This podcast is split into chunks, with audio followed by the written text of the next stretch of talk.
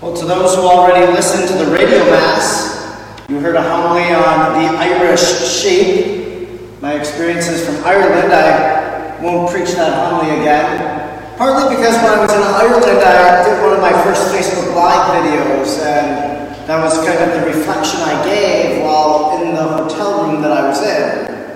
And then last year it was published on a Catholic website, so I'll share the link later today. You'll be able to read it, so I'll give you new material for our homily today. Today, this fourth Sunday of Easter, is Good Shepherd Sunday. It's a day in which we pray that God will bless the church with an increase of vocations to the priesthood and to the consecrated life. It's also the World Day of Prayer for Vocations. I think the reason why this Sunday is designated as such is because every year on the fourth Sunday of Easter, we hear a reading pertaining to Christ as the shepherd. Today, he said, I am the gate for the sheep. Elsewhere, Jesus says, I am the good shepherd. And of course, today, we also heard the responsorial psalm, one of the most popular, one of the most famous psalms in the scriptures, Psalm 23. The Lord is my shepherd, there is nothing I shall want. As Christian believers, as we hear Jesus declare in the Gospels, I am the good shepherd, well, then we realize that we are his sheep we realize that we are his flock, and because of that, well, then we're able to say with King David today, The Lord is my shepherd, there is nothing I shall want. what is it that Jesus, as the Good Shepherd, does for his sheep? What does he do for his flock? I think Psalm 23 gives us many different attributes of the Good Shepherd. The Lord is my shepherd, I shall not want. He leads me beside restful waters. Beside restful waters. The Good Shepherd leads his sheep to rest. And isn't that something that Jesus says in the Gospel? Come to you, come to me, all you who labor and are burdened, and I will give you rest. Jesus realizes that sometimes his sheep, his flock, are tired. They're worn out. And so Jesus says, Come to me, and I will give you rest.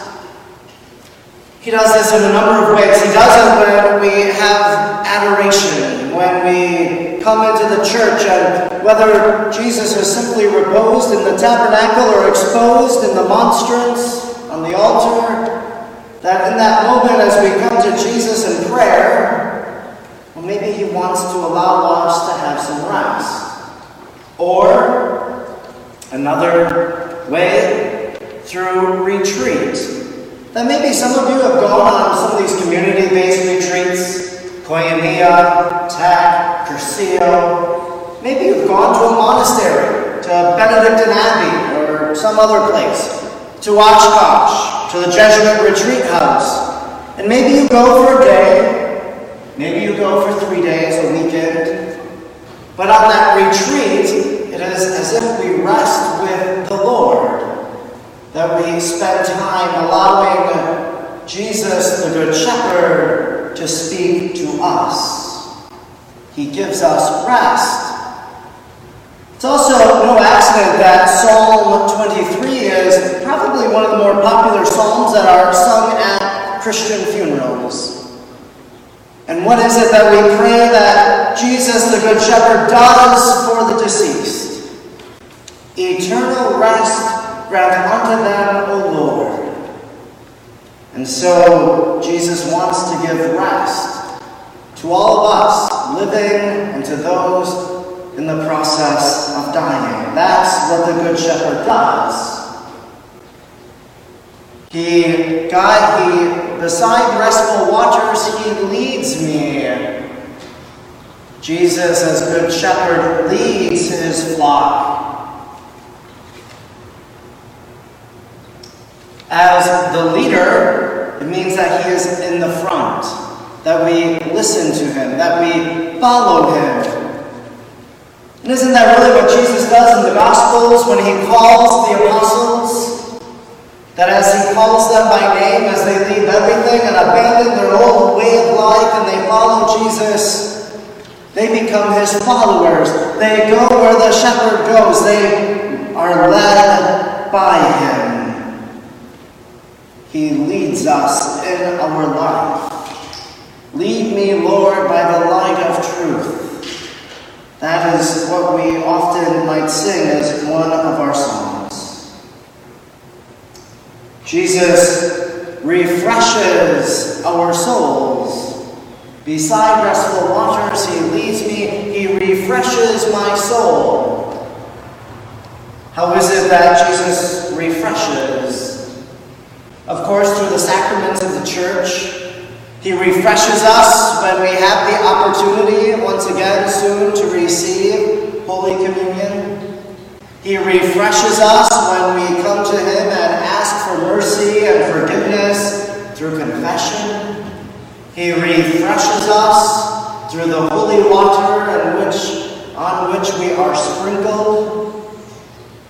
So these are simple ways that Jesus, the Good Shepherd, refreshes his people even to this very day.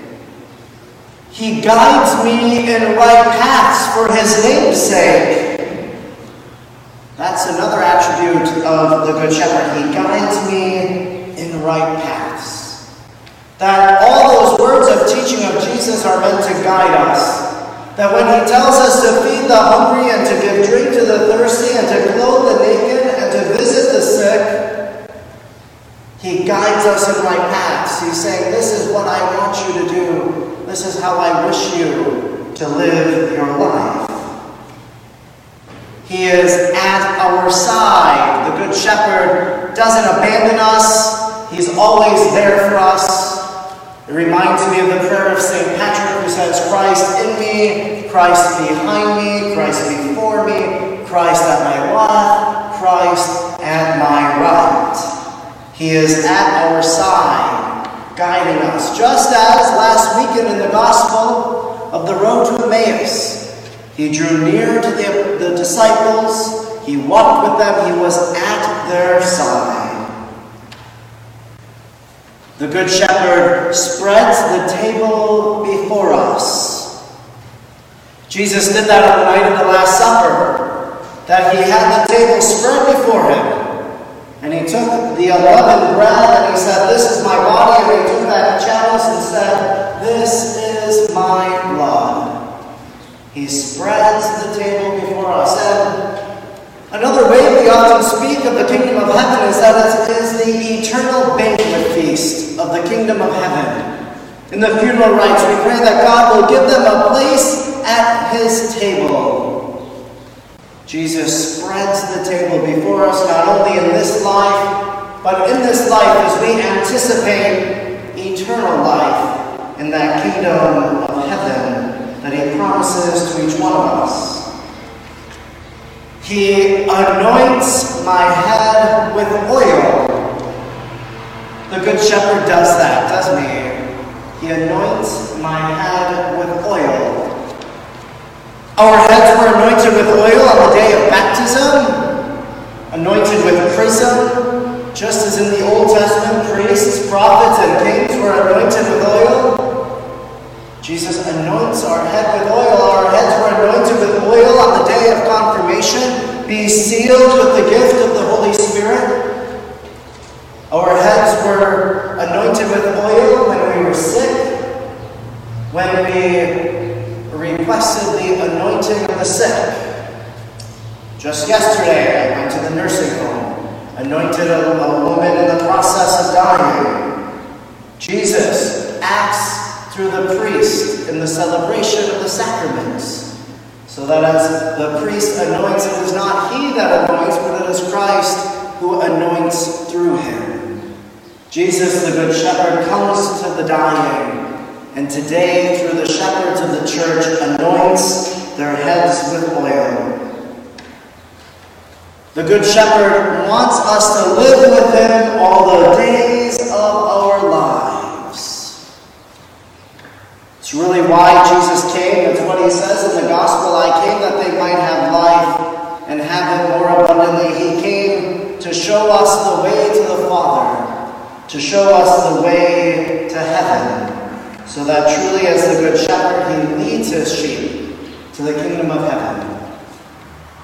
I also said in our gospel today that the Good Shepherd knows our names and that he speaks to us, that the sheep know the voice of the shepherd. He speaks to us. God still speaks to us in many and varied ways through the scriptures we read, through different apparitions of Jesus, like St. Faustina and the Divine Mercy message. Jesus speaks to his people to this very day. And lastly, he gives us abundant life. In this life, he wants us to have joy and happiness, to live it to the full. And so, if we follow the Good Shepherd, if we listen to his voice, if we allow him to to lead us, and to refresh us, to guide us, if we call to mind that He is always with us and all the other things that Jesus as the Good Shepherd does, that's the key to the abundant life that the Good Shepherd wishes to give to all of us.